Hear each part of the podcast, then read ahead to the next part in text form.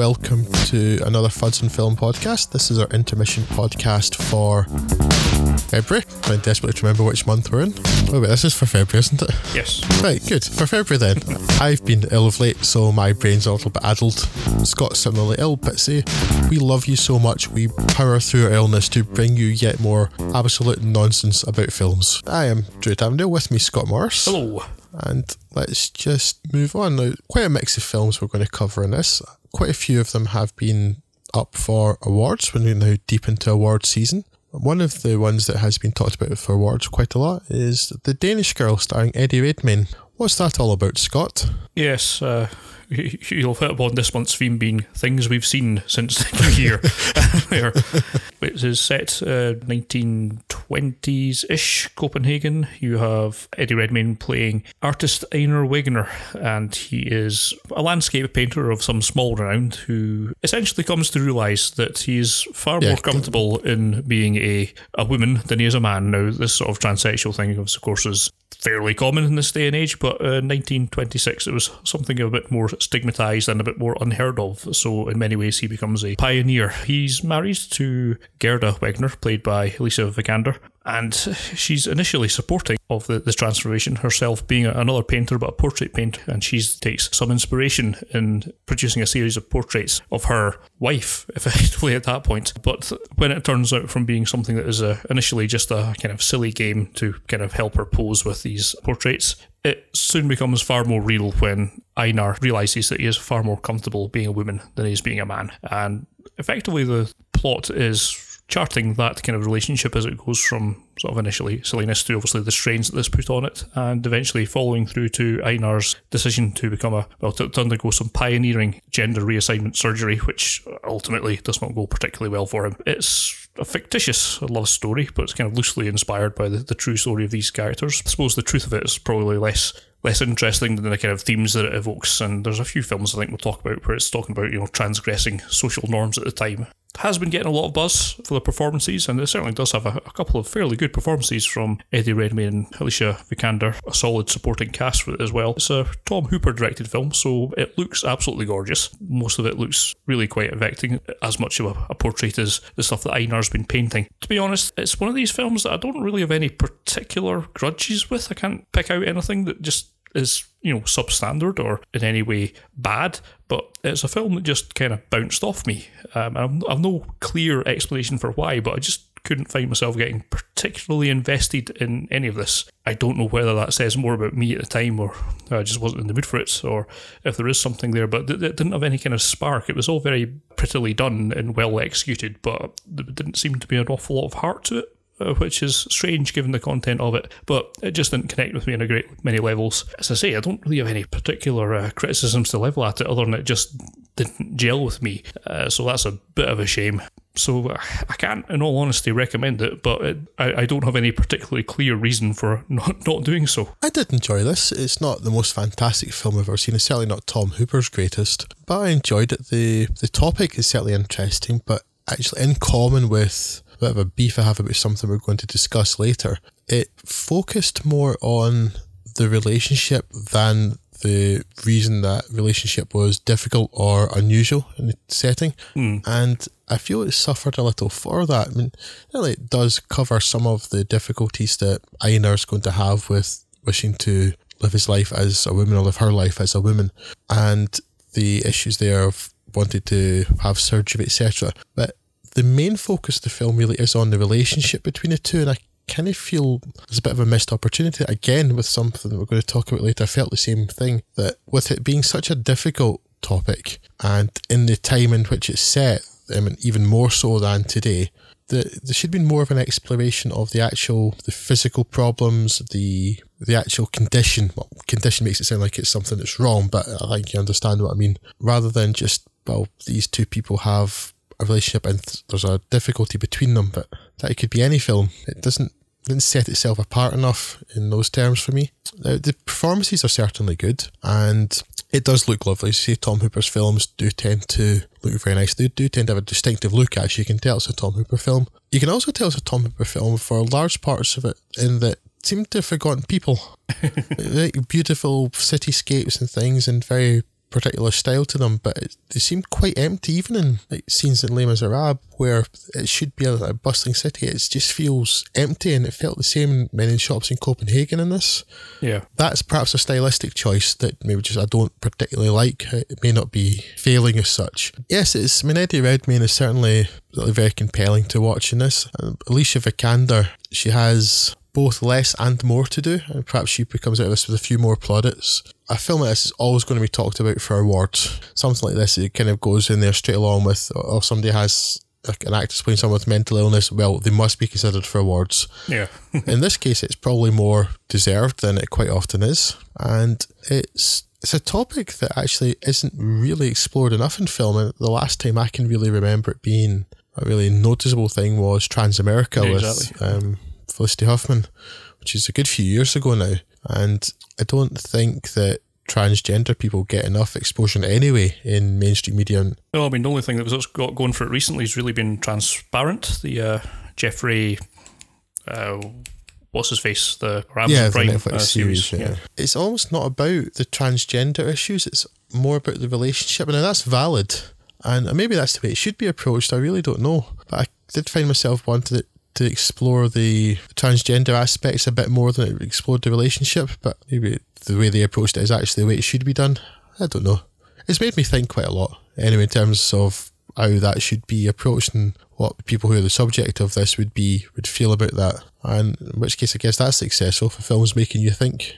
Indeed. I guess we'll crash onwards. Many films to get through, but this one I, I suspect is going to be the best because it has the world's best actor, Keanu Reeves, in the, I'm sure, no doubt exciting police drama Exposed. Drew, what's that about? Ah, uh, well, Exposed. It's a while since I've seen a Keanu Reeves film that wasn't Johnny Mnemonic that I forced myself to cover for Fuds on Film. But yes, this is a film where a police detective is investigating the murder of his partner and tries to find some sort of reason for the murder and some sort of connection with young Hispanic woman who's seeing ghosts. It's really awful. Um, to the point where all I can really think of the plot is like this woman sees ghosts and it's really all just actually her brain trying to protect her from something horrific that happened to her. And it's absolute garbage. no, tell us. How did you really feel? there are issues in here of child abuse and police corruption and other sorts of abuse and violence towards women. And it is all rather just put in the service of a rather lurid story that's also incredibly boring and at least it's got that going for it. Yeah, and has ghosts, except it's not a ghost story, which is what it seems to be setting itself out as at first rages, and realise that no, these are just this woman's coping mechanism for, like we say, our, our brain trying to chap on the, our subconscious trying to chap on the door of our brain, or saying, "Wake up," and some deeply unpleasant extended scenes of violence towards women in this that just made me feel deeply, deeply, deeply uncomfortable. That just went on unnecessarily long. Yeah, it's just a deeply flawed film. It's massively generic. The characters are really dull, and I just don't know what they thought they were doing with this film. They're taking some really serious issues and uh, kind of handling it in both a dull and not really respectful way. Mm. I mean, I had Never heard of this film at all until you mentioned you'd seen it and were thinking of covering it for this. Um, but just looking through the Wikipedia page, it sounds like very much like this is a, a studio uh, intervention that's gone badly wrong. The, apparently, the original story was a surreal bilingual drama, which would you know, reminiscent of Pan's Labyrinth and Irreversible that focused on the, the issues they touch on. But the executives at Lionsgate premiere thought they'd been sold a Keanu Reeves cop thriller. so they've just changed it into generic crime thriller. And I suspect that's largely where it's all gone wrong. So I would say it's got sod all to do with Pan's Labyrinth, you know, because Pan's Labyrinth is good, um, which is the, the main thing that we said apart from most other films too. But they certainly got something in common with Irreversible and also the just deeply un- garbage. You know, but they're the deeply unpleasant, lingering shots of abuse against women, which I just genuinely don't think serves a purpose. I don't think that helps in any way. Yeah, I, I don't think you need to to linger on scene with that. Because like these things happen to women. It's well, and other people well other people so men because th- those are the, your general two choices. But yeah these things happen to women and it's horrible. But I don't see the value of making an audience sit through that. I don't think in anybody's I mean, any, there's there's probably a, a place for that in some kind of exploration, but it's not in generic crime thriller 47. No, no, it's not. I don't see the value of doing that. Uh, people, are, I don't believe, are in any doubt about quite how horrific a thing this is. Hmm. It has no place at all in what is a very mundane police story that's supposed to be a thriller, but seems to have forgotten any of the thrill part. Hmm. This is strangest thing. So it's like it's got the world's slowest investigation because it seems to go from one to six months in a couple of days, and Keanu Reeves has done absolutely nothing. so he's also a rubbish cop. Just one to avoid. It earns our seal of inverse recommendation. Yes. We move on then to uh, yet another collaboration between David O. Russell, Jennifer Lawrence, um, Yes, that's the money. Bradley Brad, old Brad Cooper. Cooper. What's his name? Yeah. I always forget his name because I think he's rubbish. Like, but anyway, yes. Joy. Uh, tell us about Joy, Scott. Joy focuses on the titular character, Joy, who's played by Jennifer Lawrence. And well, you're introduced to her uh, by her grandmother as a inventive young kid with a, a vivid imagination who's also constantly inventing things. And then it skips forward 25 ish, give or take, years later, and she's a working mother of two, working for a, an airlines and a kind of ground crew kind of job. She's been looking after her mother, who seems to have vanished from the world. Her father, who owned a garage, is kind of separated and off doing his own thing. Um, essentially, she's just working the day to day life of a, a kind of standard office worker and shows none of the kind of potential that her grandmother thought that she had. And essentially, the story is of her rejecting that life. She leverages her, her inventiveness to rediscovers that, creates a, a prototype of a, a new mop, which is a, a much better design, and eventually, after much trial and tribulation, getting it put together with the help of her uh, investment from her, a somewhat reluctant investment from her family, who are in no way encouraging, she winds up becoming a successful seller on a QVC network, uh, which Bradley Cooper is in, in charge of as Neil Walker, and eventually becoming a success in her own right, navigating some patent disputes and uh, part supply issues that she's being kind of uh, leaned on uh, by somewhat shady characters, and eventually res- resolving all that and becoming a major success in the world of business. It is fine. I, it's about as far as I can go with it. It's, it feels an awful lot like you're watching something like Silver Linings Playbook again or something like that. It's got a, it has a strange kind of David O. Russell vibe that he seems to be getting more familiar with the work that he's doing these days as opposed to his earlier stuff, which was a bit more uh, varied and I think arguably better. This seems to be him settling into a bit of a groove, and it's perfectly fine. It's perfectly comfortable, but it's not particularly interesting. The main kind of interest, I suppose, comes from Joy's family who are frankly comic bookly unlikable in many places. They're they're just ludicrous people. I don't know how accurate this is claiming to be uh, to, to life. I really hope that it isn't because they're all a bit kind of one note, slightly crazy vultures in a lot of it, and yeah, just just really unpleasant to people. As such, it makes it quite difficult to watch, but it does help you kind of root for Jennifer Lawrence's character, who is perfectly serviceable in this, but she's not really given an awful lot to do in terms of range, I don't think. So it's a bit of a a disappointment in that regard. There's a simmerings of a relationship with Bradley Cooper, but it's not enough for anything like on screen enough for it to be really make any impact or difference in the long term.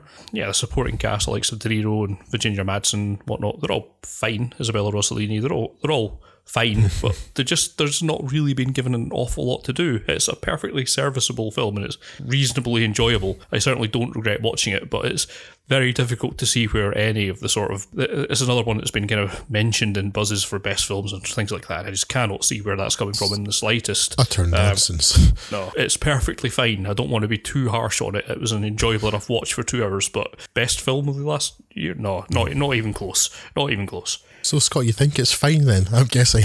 Yeah. Yes, um, yes, it's it's absolutely competent, and that may be damning it with faint praise, which is exactly what I mean to do. you know, everybody's there; they do a professional job, but nobody seems particularly enthused by their roles. Nobody's bad by any means, but there's just no enthusiasm. If people turn up, do a decent enough job, get their paycheck, go home at the end of the day. Now, the story itself is it's not unenjoyable. It does, or rather, it is the sort of thing that could easily be like a Hallmark type movie. You know, the the young Yeah. struggling mother. A single mother, she's decides to become an entrepreneur, and this um, there's this new thing at the time called a television shopping channel. QVC was was in its early days when this is set, and so that's new to her, and she's exploring the world of business, and so maybe that's a wee bit elevated above where it could be just by the quality of the cast. And as Scott said, it's perfectly serviceable. The biggest problem I have with it is just that now, it could be, as you say, Scott, it's not unreasonable to suggest that Jennifer Lawrence isn't given a lot to do. But the big problem I have with it is just, I just find Jennifer Lawrence really kind of cold and unlikable in it. Or rather, yeah, it's not like I dislike her, but I just don't warm to her in this character role all. I've actually found that with Jennifer Lawrence a couple of times. There's some sort of coldness and distance to her that just makes it hard for me to get invested in her in her roles. Yeah, it's kind of like she's using the same character from the Hunger Games in Joy. Yes, you know, very much like that. That kind of cold distance, and while that worked very well in Hunger Games, it's, it's not a fit for this film, which is strange because when you ever see her interviewed, she's she's actually really charming and quite likable. Yeah, very mean, bubbly. I don't know why she's so uh, comes across as such a cold fish in some films. Yeah, I mean, because if you look at something like you know, a real breakthrough was Winter's Bone, mm. and I was massively engaged with her character in that, and even with sort of kind of almost throwaway stuff like X Men First Class, you can warm to a character. But there mm-hmm. have been other things, and this is probably the most obvious example There were just there's a coldness to her that yeah. now whether that's direction or whether that's her acting choice, I'm not really not sure. But it, it, makes it very difficult for me to get much engaged in the film at all. I'm watching this like all her family are unlikable, but she's so cold that I don't really care what happens to anybody. Again, it's yeah, I don't regret watching it either. It's not a terrible film by any means, but competent is really the, the highest level of praise I could give it. And it's, there's not one thing about it that's in any way awards worthy. Yeah. And once again, I just find myself utterly baffled by what gets awards and nominations this time of year. Yeah, it's a real puzzle, real puzzle. While the theme of this podcast really is stuff that we've seen because of the time of year, where a lot of the films we're talking about are been talked up for Oscars and Golden Globes, etc. Yet another one of those is the story of a lesbian relationship in the 1950s, is it? Yes. Tell us a wee bit more about that, Scott.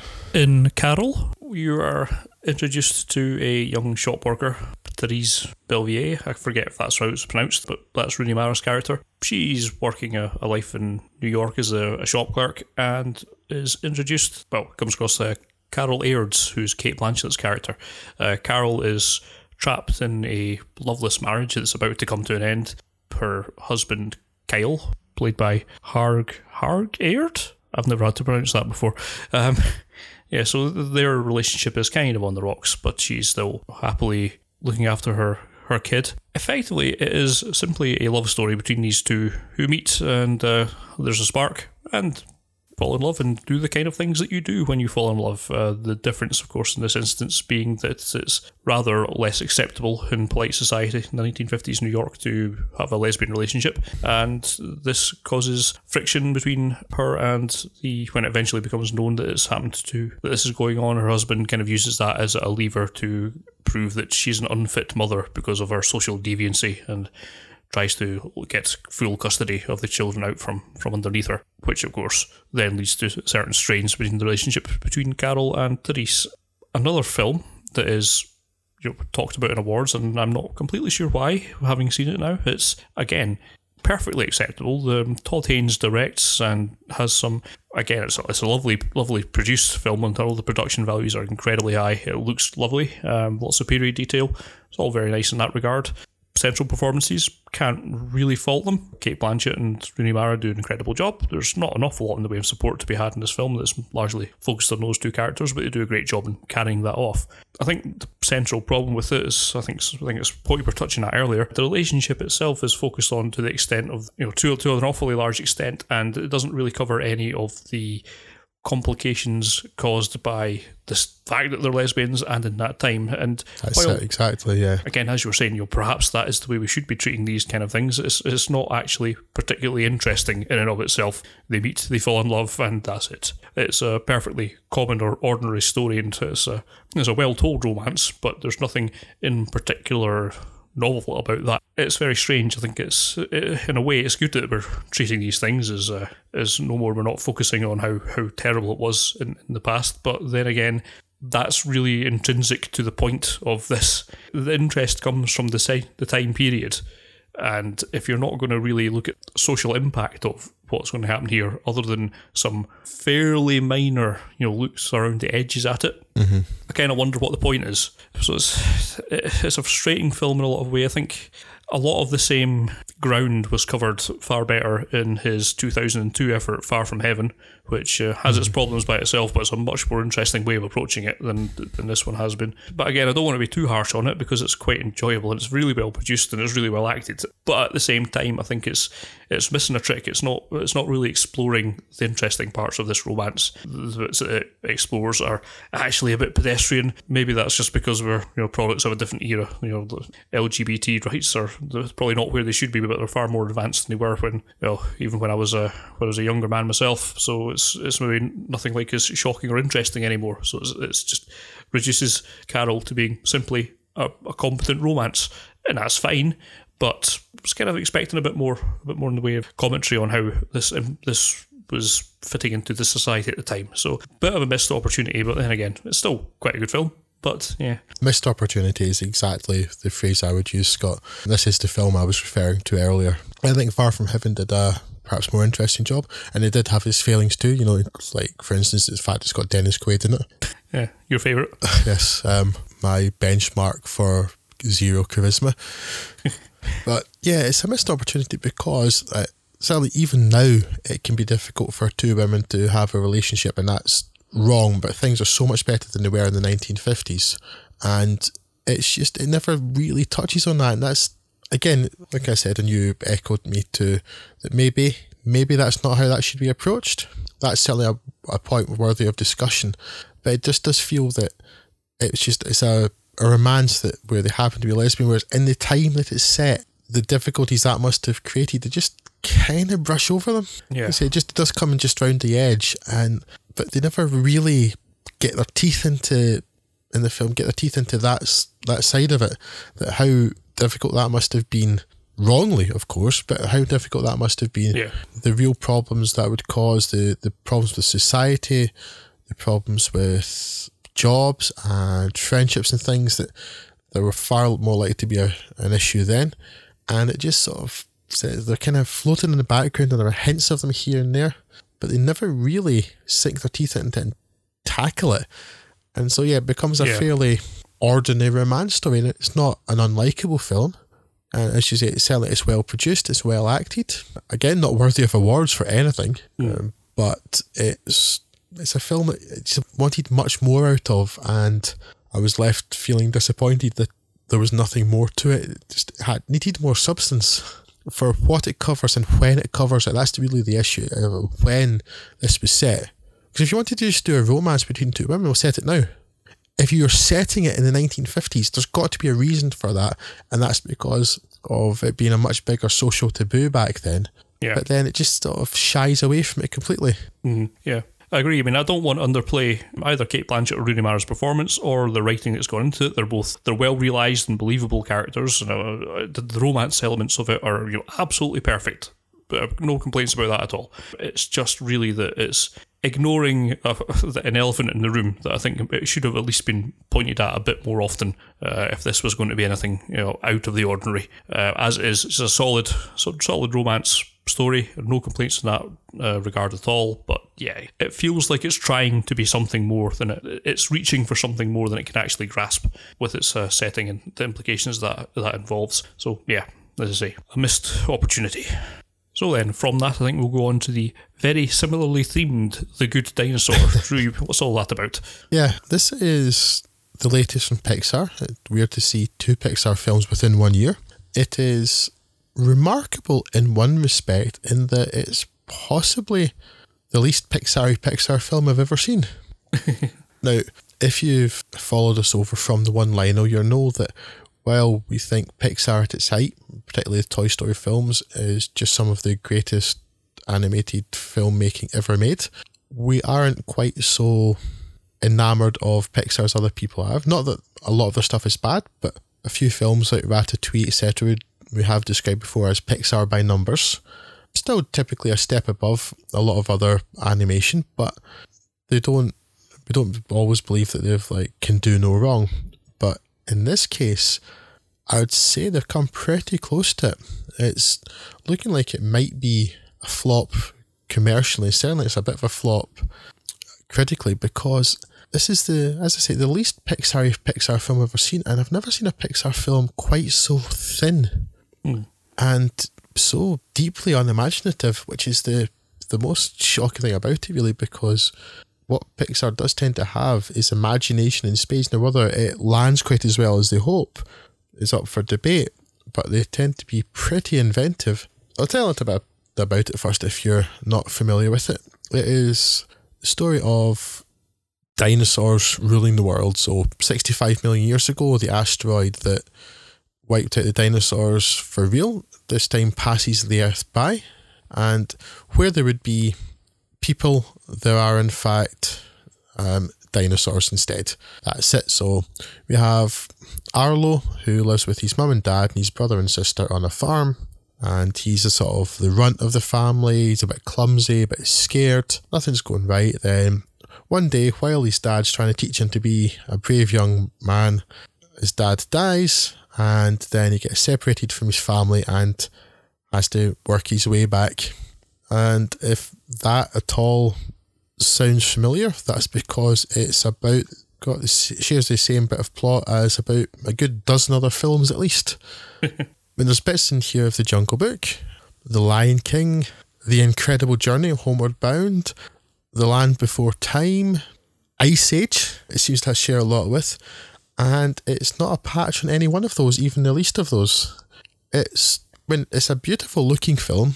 There are some really magnificent water effects. The the landscapes look beautiful, but that in itself is the problem, because while other Pixar films have looked really beautiful, mean, or at least are visually arresting. Look at the the decaying earth of the beginning of WALL-E with all the, the rust tones and things like and the low sun looked stunning. But what you remember about WALL-E's WALL-E and what he was doing.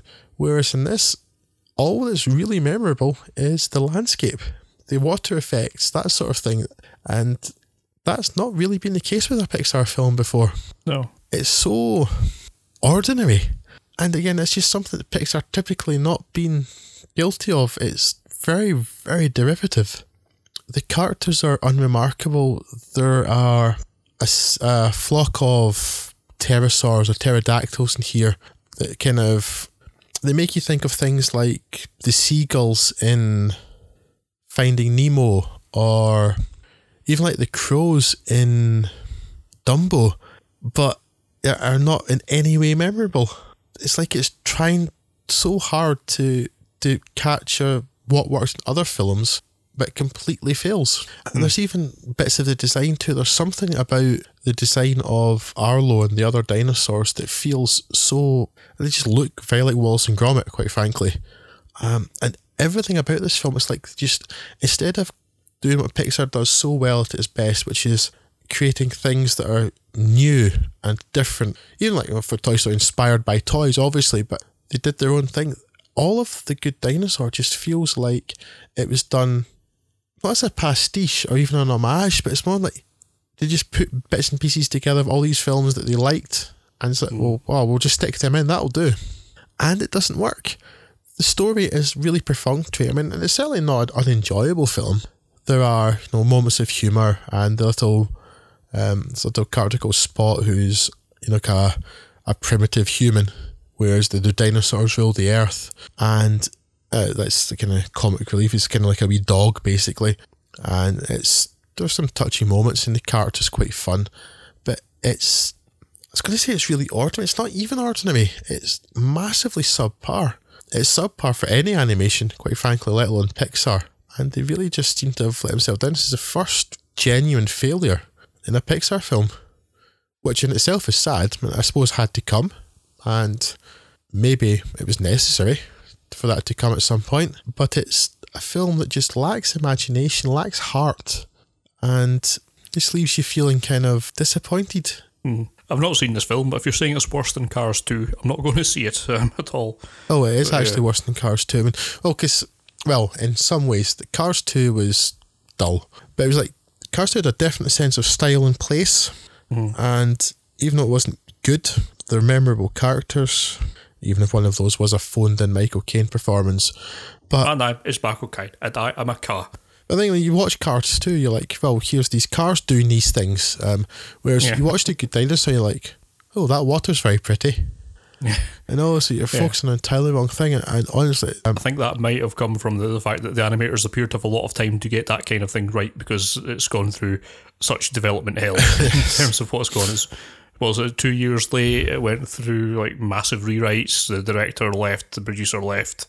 Um, it is a troubled birth, this one, and it sounds very much like they they were having problems cracking the third act, and I think they managed to uh, solve that by not being able to crack any of the acts. Going by what you were saying, yeah, it's. So- um, I mean, you can see that they're they're trying to have the story, but it's it is so it's so generic and so derivative in almost every way, and everything just seems like it's a a nod to some other film. Whether that's intentional or not, I really don't know, but it feels that way. And apart from it being so similar to those other films that I mentioned, while I was watching this, particularly because there's like the the dinosaurs are in charge and the like the humans, like the pet, because they're they're not evolved yet.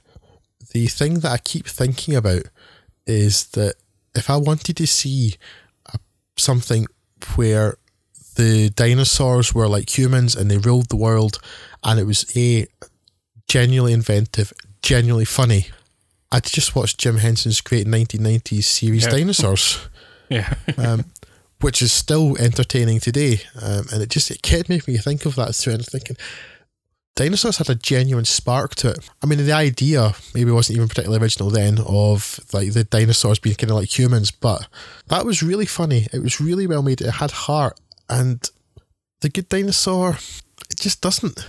It just it's missing. I know it's a rather nebulous term to use, but it's certainly missing any magic that makes the best of Pixar so very very special. yeah. And when you're watching a Pixar film, and although I men were always they're improving the technology and the power of their computing, and they're trying new animation techniques. And you look at maybe something like Monsters Inc. and when that was coming out, there was talk about uh, how difficult it was to render all those hairs and Sulley, um, that sort of thing. But when you watched Monsters Inc., what you thought about afterwards was like the the repartee between the characters, the the story, that and the laughs, and again, in the Good Dinosaur, you're thinking, yeah, that sunset was nice, wasn't it? It's it really is um, a low point for Pixar and lower than I thought they were even capable of going. Yeah, I I am disappointed. Let me move on to a series that certainly um, I've particularly liked over the years, with one notable exception, and we move on to Creed, which is being called a spin off from Rocky, but it's not. It's clearly Rocky Yeah. 7. Um, yes. It's clearly a sequel to Rocky Balboa, so it's Rocky 7. Uh, tell us a little bit about that, Scott. Yes, well, I suppose the, the main difference comes from the, the guy. The guy in the ring is no longer Rocky Balboa, but it is uh, an illegitimate son of Apollo Creed, who was then kind of taken in by uh, Creed's widow, Adonis Donnie Johnson, and he is raised up to well, well, he has a, a lot of fight in him as a kid when he was abandoned by his uh, his mother, and goes through a series of uh, foster homes and such like.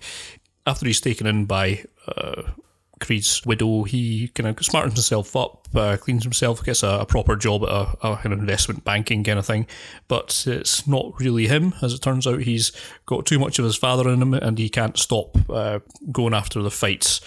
Uh, so he he winds up becoming a boxer and taking part in a somewhat less glorious uh, Mexican bar fight circuit, which appears to be running on down there. However, he decides that he should go off and try and train to get into the big leagues, and he decides that the best way to do that is to track down Rocky Balboa in Philadelphia and try and get convince him to train him. And that, after a bit of uh, doing and throwing, is what happens. He uh, trains him, becomes a, a reasonably competent fighter, takes on uh, one of the, the kind of local champions and wins that. However, as part of this, word leaks out that uh, Adonis is a Creed, and that gets its way through to the current uh, light heavyweight champion of the world, a pretty Ricky something or other from Liverpool, and he's facing a he's he's currently looking down the barrel of some uh, extended jail time, and so he's looking for one kind of last payout to kind of ensure that his family can uh, has enough money to get by when he's off on the inside. Typical Liverpudlian. Um, so the, after a bit of heart searching, he decides Creed decides he'll take this fight, and while he's training to get in for the big time, it turns out that Rocky is actually diagnosed with cancer, and so he, he has to fight that just as Creed has to get in, into shape and get into preparation for the biggest fight of his life. It has a number of parallels, uh, particularly in the fights towards the end with the first Rocky film. Creed kind of taking the role of Rocky, but with a bit more a bit more mobility. I think it's fair to say. I think the the main takeaway from it is that it's uh, the story itself is pretty competent. There's, there's nothing amazingly outstanding about it, but it's it's a really well told story, but I think that what really sells it is the relationship and the, the charisma, the chemistry between Michael B. Jordan as Adonis and Sylvester Stallone as Rocky, and that is really the, the heart of it. They're they're sparring verbally more than physically in this instance. Uh, really does kind of make this film uh, something that is very enjoyable to watch. Uh, it's on what you might call technically on technical levels, it's probably worse than the, some of the films we've spoken about so far, like Danish Girl and Joy and Carol. But I enjoyed this more, um, as I've enjoyed almost all of the Rocky films. Apart from five. Apart, yeah, apart from five. Five is one of those films where you know the idea is perfectly sound, but the execution turned out to be quite poor. I, I, I see what they were going for with four, but it doesn't have anything like either the, the heart of the first couple of films or just the, the out and out cheeseball nature of Rocky Four or anything yeah. like that to, to kind of to hang on it. But it's easily as good as Rocky Balboa, which I was very fond of. The mm-hmm. film from gosh, when's that? Seven? No longer than that.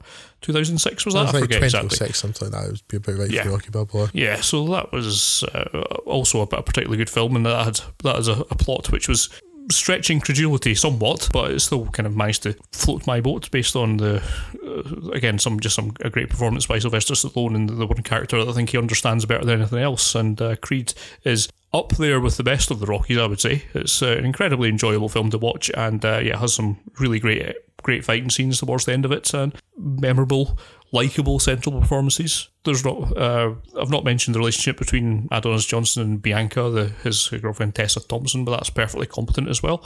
Uh, but yeah, there's, there's, a lot of things to like in this film, and not a lot of things to dislike. Uh, if you liked any of the Rocky films before then, you're going to have a great time with Creed, and I think this is a great way to introduce a whole new generation of fans into the Rocky franchise. So yeah, I heartily recommend it. Yeah, I don't have much to add to what you've said, Scott, because I largely feel the same. I've always been fond of the Rocky films. I do like a good boxing film, but Rocky has always been a touchstone for those. I mean, I think there are better films. Yeah. I think perhaps Rocky amongst the most enjoyable because yeah, you've exactly. I mean, the original I think is still the best, and it's still Sylvester Stallone's best role ever because he bless him he tries in other things, but um, in Rocky he's actually genuinely good. Yeah, and then you can kind of disregard Rocky two because it is Rocky one with a different ending. Yeah. then yeah, you have the kind of more cheesy ones with your uh, Rocky with Clubber Lang, was played by the uh, inimitable Mr. T. Then you know, the, I think you'll find he's very clearly imitable. Uh, the, Lots of imitations of that has been going on for some time. the classic, classic Rocky Four, cheesy, daft fun. Skip over five, and then we get to Rocky Balboa, and I think this is probably closest to Rocky Balboa. I was very fond of Rocky Balboa as well. It's a film where Sylvester Stallone just inhabits his character so well, even if he has a smaller role in this. Mm-hmm. He's always entertaining in the role of Rocky. And then you've got this good repartee with Michael B. Jordan. The film has heart, and yeah. and that's key. If the film didn't have heart, if you couldn't get emo- uh, em- em- emoted, emoted, I've invented emotionally invested or emoted um, for efficiency of speech, emoted in these characters, it wouldn't work uh, because the boxing is, is entertaining enough, but it's the, the interplay between the characters that really makes it as it has done with the other Rocky films. And it's just a very, very enjoyable watch. and it's not Rocky Five, for which we shall all be grateful.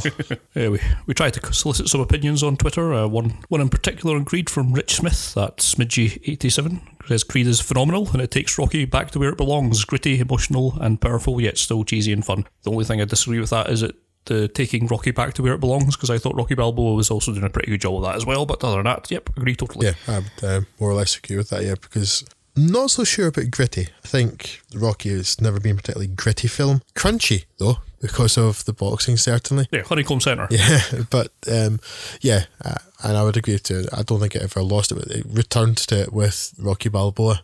They do have a fair bit in common. I think almost like uh, Adonis in this film is kind of like the extension of the guy that was Marie's son in Rocky Balboa. Yeah. But otherwise, yeah, it's, I'd agree with his comments. So, I, I guess from the boxing ring, we will turn to international finance with The Big Short.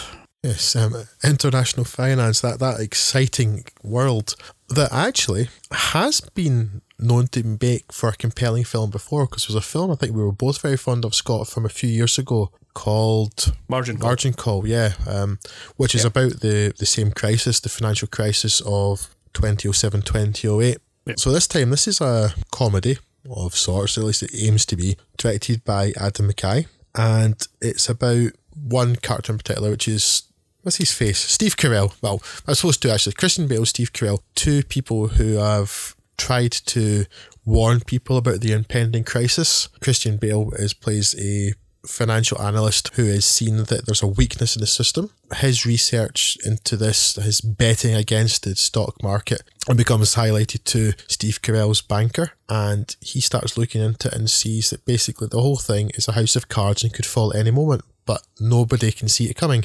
And then it tries to explore and explain, if it can, what caused it, why nobody saw it coming, and also all of the tremendous bull hockey. Since we're trying to keep this um, a non-swear podcast, all the tremendous bull hockey around the financial market and basically how people try to obfuscate what is actually fairly straightforward by using lots of jargon and trying to make it seem like specialist knowledge. It's trying to break that down for the audiences. It uses a lot of techniques like breaking the fourth wall quite a lot. And to be honest though, I didn't actually find it all that entertaining, and I had been looking forward to this. It's a fantastic cast. I mean, it has Brad Pitt and Ryan Gosling and Steve Carell and Christian Bale, all of whom I'm very, very fond of. Um, Adam McKay has great pedigree as a comedy director, and after Margin Call in particular, I re- I know like this can be actually a really compelling subject. And the Margin Call was tremendously tense Yeah. and very, very effective. Again, it also had a superb ensemble cast. Big Short though falls a bit flat for me. It's breaking the fourth wall adds absolutely nothing to the film at all. I'm not, it's like you keep have like Ryan Gosling turn to the camera and go, ah, and this is a bit where my where I did this, and honestly, no, I wasn't, I wasn't taken in by this at all, and I- it doesn't really add anything. It seems to be being lauded greatly simply because they keep using the word fraud. I don't think anybody's in doubt there was a fraud. But I've heard a few different like, interviews and podcasts where people have said that, oh, it's so great, you kept putting the word fraud in. I counted, you said the word fraud 16 times. Like, I don't think anybody was in any doubt. Nobody's happy that people didn't get prosecuted for this. But that's unfortunately the, the way of the world and the will of government is to not do anything about this. It doesn't have any great revelation. Although, I mean, it's reasonably interesting to see. I mean, at least there's a bit of a compelling story. You're trying to see how exactly I mean, Steve Carell just getting deeper and deeper into despair as he sees how much of a fiction the whole banking of the world is and how people are basically making bets on bets on bets on bets on things that never really existed in the first place. And that's how the financial bubble happened. Yeah. But it's just, in the end, not fantastic.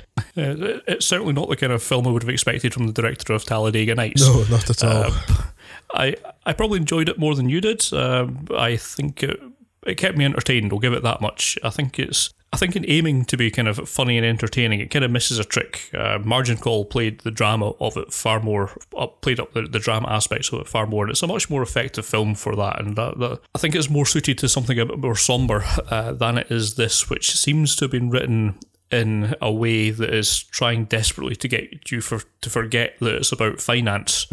That is, I mean, in a sense, that is why it's throwing so many characters into the film that really don't need to be there. Um, it, it's kind of fortunate that they managed to attract a lot of star power into it because, I mean, there's some guys there. I mean, the kind of arc with the two younger investors and Brad Pitt's character two guys, uh, John Magaro and Finn Wittrock, in their one. That is entirely superfluous. There's there's no need for all that entire thread to be there, and, and frankly, there's there's almost no point having Christian Bale's character being there, apart from the fact that he was the guy, kind of guy that saw it first. But um, a lot of it really comes down to, to Mark Baum's character, who's really kind of the, the emotional and uh, the angry heart of it all. Mm. There's an awful lot of tricks that have really been used to kind of distract you from that, and it's very plain about it. It's it's it's not even trying to trick you on that basis. It's, it's pointing out that here's a here's something that might be a little bit complicated. So here's a here's here's a pretty lady in a bath to explain it to you. You know things like that, and uh, I kind of respect that uh, that degree of brazenness. And I suppose from that level, I did I certainly enjoyed it well enough. Gosh, I mean, talking for about film of the year, I would I would certainly never have thought anything like this would have been no, I... uh, mentioned on it for any number of reasons. I mean, it's perfectly entertaining, I think, but this is it's just not nothing amazing.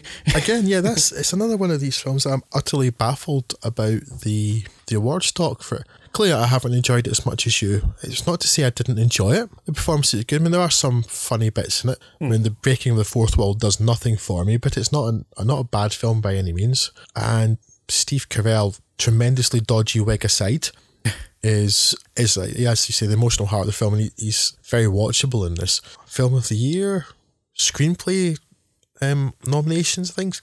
No, I don't get it. It's a it's a serviceable film, but it doesn't come close to margin call in terms of its effectiveness for a film about this topic. Yep, agree.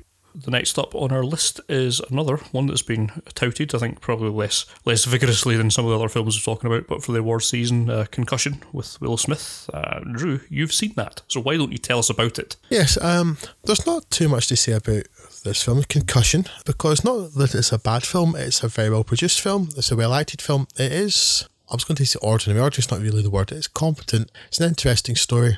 It just doesn't have anything that makes it stand out particular. First of all, apart from its terrible, terrible, terrible title, Concussion, a tremendously boring title, it's actually based on an expose that was written in GQ called Game Brain. Much better name. Why they didn't use that for the film, I've no idea. It's about the doctor who was at the forefront of investigating the the brain damage that was happening to American football players after repeated concussions and the massive impacts that their skulls were receiving. This guy, a Nigerian forensic pathologist called Dr. Ben Omalu, had been doing this research after a couple of very famous NFL players' bodies had ended up in his lab, and he'd found all this evidence of brain damage and the the mental illness they were suffering beforehand because the, these people were dying of suicide and they found out there were a tremendous number of people suffering from this. His research was suppressed by the NFL and he tried to basically just stuck to his principles and his career was ruined for a while by these people trying to stop and say, oh, no, you're wrong. So that's the story basically. It's the NFL trying to suppress this information because it would cost them the NFL a massive business and there's a quote in the film which kind of gives you an idea of this. Like, you it's like Sunday used to be God's day, now Sunday's owned by the National Football League. NFL is, is unbelievably big business in the United States. It's a billion dollar industry, a multi billion dollar industry. And they thought that this research would reduce their revenues. And so instead of caring about the welfare and health of their players, they cared about the money. We've all heard that one before. So in this, you just have Will Smith, who the Will Smith entirely watchable in this. His accent, however, borderline comical. Really not a fantastic accent, but that's a you can actually get past that because he's very watchable. This as Will Smith tends to be. He plays Doctor Omalu, and it just the film follows him and the way that even the NFL manages to get the FBI involved to try and discredit him and his boss Albert Brooks. It's fairly procedural. I mean, it's nothing remarkable that you haven't seen before, but it's an entertaining film, well acted, well made, just unremarkable. But certainly worth catching up with them. Um, maybe when it's on TV at some point. Would knock your pan out to, to catch up with it now, though. Eddie Marsan's in it, so shout out to Eddie. Eddie Marsan, isn't it? It's a rather small role. I do like Eddie Marsan a good deal. It's not the, the best role he's ever had, though, but yeah, it's always nice to see Eddie Marsan pop up in things. Mm-hmm. Okay, then. So, yet more awards bait. Once again for Alejandro Gonzalez Iñárritu. This time, The Revenant Right, before I swear any, if I start speaking about The Revenant and using the word pish a lot, Scott, maybe you could tell us a little about The Revenant.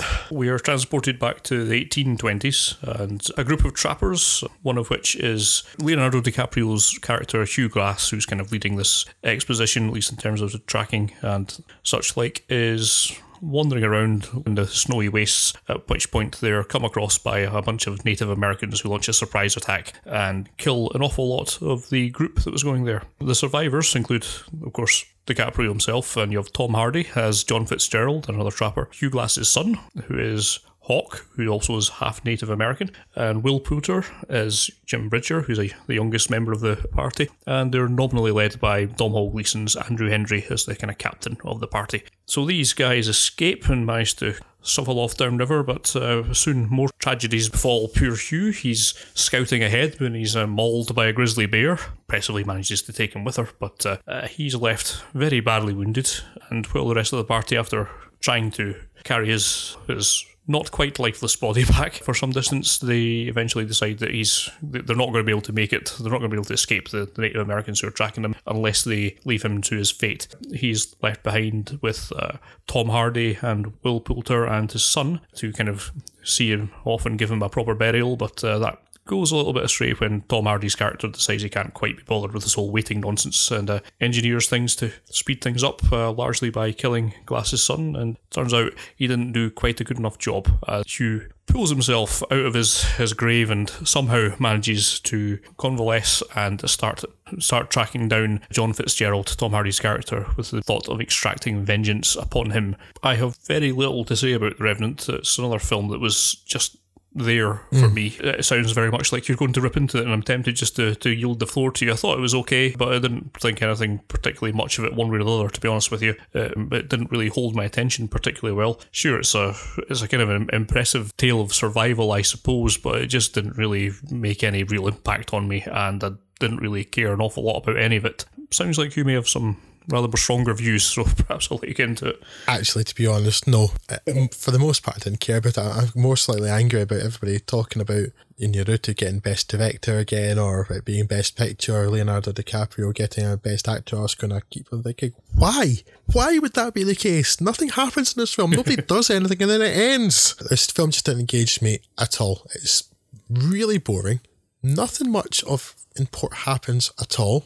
Leonardo DiCaprio has been talked up for actor, and I like Leonardo DiCaprio a great deal. And really, I think he ought to have received an Oscar for The Wolf of Wall Street, in which he's utterly fantastic. Yeah. In this film, it's not that he's not fantastic, he's got sod all to do.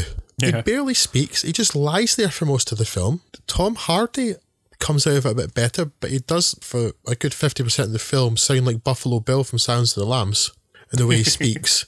It was driving me crazy for a good half hour. I was like, wow, who does he remind me of? Who does he remind me of? Like, oh, I know what it is. He's going to ask somebody to put the lotion on their skin in a moment. That's what it is. I just simply didn't care about anything that was happening. I didn't care about any of the characters because there basically weren't any. I mean, there, there are no characters in this film. It's what really irritated me about it, I think. For the rest of it, I hmm. simply wasn't engaged, but there, there are no characters. There are just some men, and they're in the woods, and then there's a bear yeah. and then there's a bear. Yeah. I was like, yeah, that's a whole story. I think I'm supposed to be shocked by the things that happened to Leonardo DiCaprio, but he's not anybody you've got had any reason to care about before, up to that point. So why would you? No. Nobody, nobody, because apart from the fact that people barely speak in the film for most of it, Leonardo DiCaprio is just a person who's on screen along with some other people who are on screen, and the men have some some men with beards, and they're in the woods, and then there's a bear. Okay. I like bears. I like the bear immediately because it's a bear. but yeah, so just it's just a really really boring film. I mean, it it's shot nicely. That's I mean the one thing you can maybe say for it. It's got nice photography. Um, mm-hmm. Even though I questioned quite why some of the camera moves were what they were, but it's a pretty film. And then there's a bear. And to be honest, if there'd been more bears, maybe it'd be more exciting. But uh, if Leonardo DiCaprio gets an Oscar for this, it'll be because he didn't get it for The Wolf of Wall Street and should have done. It'd be a make good Oscar, yeah. which we've seen more than once before. There isn't really a great deal of direction happening in the film. Nothing of anything important happens in the film at all. And I think it's kind of telling that the bits that I remember most are the bits that were driving me kind of crazy because they made no sense. Like it's like nothing of the characters stuck with me really because they don't have any. But there is one point when Leonardo DiCaprio is absolutely starving and he finds a bison carcass that he's been sharing with a a Native American and he eats bits of this bison raw when he's two feet away from a fire. And that's like, oh, that's, that's my abiding memory of that. It's like, I didn't care that this character had been starving. It's like, why is he not cooking it? There's a fire right there. So yes, that, that exercised me a bit, and the rest of it just mostly just passed me by because I didn't care about anything or anybody in it. It's another one I was utterly baffled by the awards buzz for. There was nothing I can't for life for me this. see why you'd have DiCaprio as as a, up for a best actor. I mean, his performance in this is grimace. Yeah, I mean, understandably why he would do that, but I mean that's all he's doing for like what uh, uh, an hour and a half. yeah. I mean, of this film is him grimacing. And it isn't, it genuinely isn't a criticism of Leonardo DiCaprio. He doesn't have anything to do. He doesn't have a character, right? And it's not even Yeah. like the big problem with the story is it's not even like you can say it's, he hasn't been directed. There's nothing to direct. Nothing happens. There's no story. That's why um, I feel like I'm getting a bit shrill here because I'm now, uh, okay, maybe I'm laying into a wee bit of Scott. There is no story in this film. So there is no acting. There is no character. There is no direction to be done because nothing happens. And then there's a bear. I mean, certainly if you compare this to, I mean, his last film was Birdman, which you know you've got your issues with, but I mean, that had so much excitement and so much character back and forth. It had so much going on. It had lots of lovely little touches. And this, in comparison, is very static Yeah. and very one note, and it doesn't really have anything that grabbed your attention. And it's at two hours, 36 minutes. It needs more Oh, yeah, than this, but I mean, that is a very long sludge in the middle of that this film. It's at least an Uh, hour if too long. It's to be honest with you, Scott. This film is actually an hour and a half too long. Yeah, it's, it's not far off it, isn't Yeah. it? Uh, um, when we discussed Birdman, I did mention is like I like and also don't like Birdman, and I've never quite made up my mind. I've not seen it a second time yet, but I do want to. But Birdman is undeniably interesting. Now, whether you like it or not, that's a separate issue. But there's a lot going on there. The performances are definitely compelling and interesting. There's a story to it. There's a lot going on. There's things that are actually happening in that film. None of which is the case with The Revenant. yeah, there's there's no spark and no energy in the Revenant at No, all. there's no there's no uh-huh. anything in The Revenant. And then there's a bear. I mean, let's not minimise the bear. That was a really good bit. That was a good bit of bear action, but the rest, rest of the film, not so much. Yeah. I think I probably would be less annoyed about this if it hadn't been talked up about for awards again. And not just because it's in Iñárritu getting talked up for awards because they're always never worthy. Um, but it's been happening for years now. But it's just that every time it comes to this time it's why I, I hate the Oscars. I just don't care about them. I, I used to and I have no idea now why. It's because they just keep giving stuff to the wrong people. and even if it was like just the wrong people were giving it to, maybe that wouldn't be so bad. But it's the, the, the films they nominate, and you're like, but there's nothing in it. Why? Why have you nominated this? There's nothing here. It's not like it's a maybe something you like disagree on whether you think it's a good performance or a good story or something.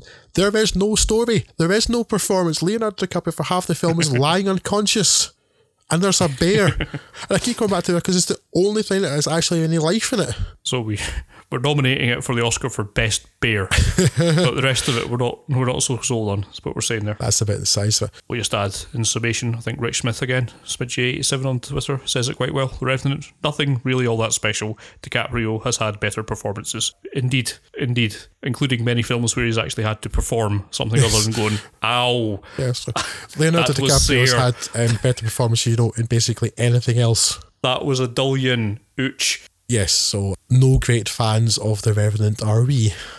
We're just going to round things off with a quick rundown on two of the sillier films to come your way in February. Let's start off with Zoolander 2. This sequel sees Ben Stiller returning to the Zoolander character after a long time. And it's a sequel I don't think many people were really crying out for, much as we love the original. And it's proven that it's probably not been a good idea to return back to the well. Uh, I don't want to give the impression that Zoolander 2 is absolutely terrible. It isn't, but it's certainly not a patch on the original outing. We are reintroduced to Zoolander, to Derek Zoolander, as he has gone into a hermit like existence after the collapse of his school, which led to the death of his wife and setting off a chain of events which saw injuries to his best friend Hansel, played by Owen Wilson, and he's also had his child Derek Jr. taken away by the social services as he is, frankly, too stupid to be a father. He is helped out by his friend Billy Zane as he tries to re enter normal society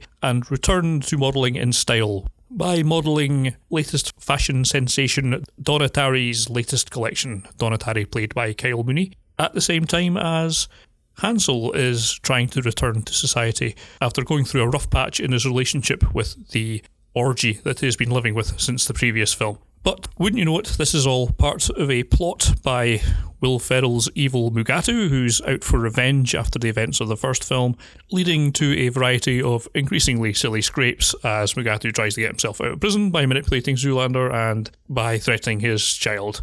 And so on and so forth. There is a bit more to the plot than that, but I don't think it really warrants an awful lot of attention. The majority of this film is really just a setup for the a variety of gags that don't all fall flat on their face, but enough of them do that, that makes me question whether this is really worth your time. Not to say it's completely without merit. Uh, there's some uh, fun turns by Penelope Cruz, and in particular, a great turn by Kristen Wiig with her outrageous accent and but the, the best character in it is probably actually Don Atari.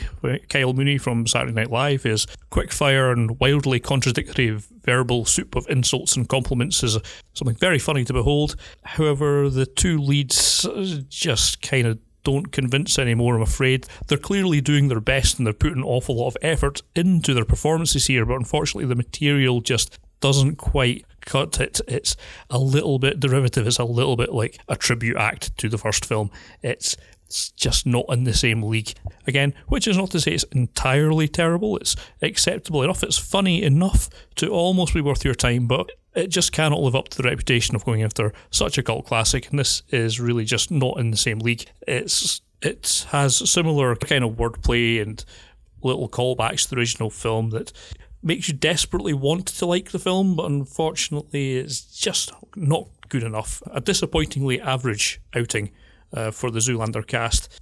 Can't help but feel that it would have been better left enough alone. As I say, not the worst film in the world, but really you would be far better served just simply watching the original again.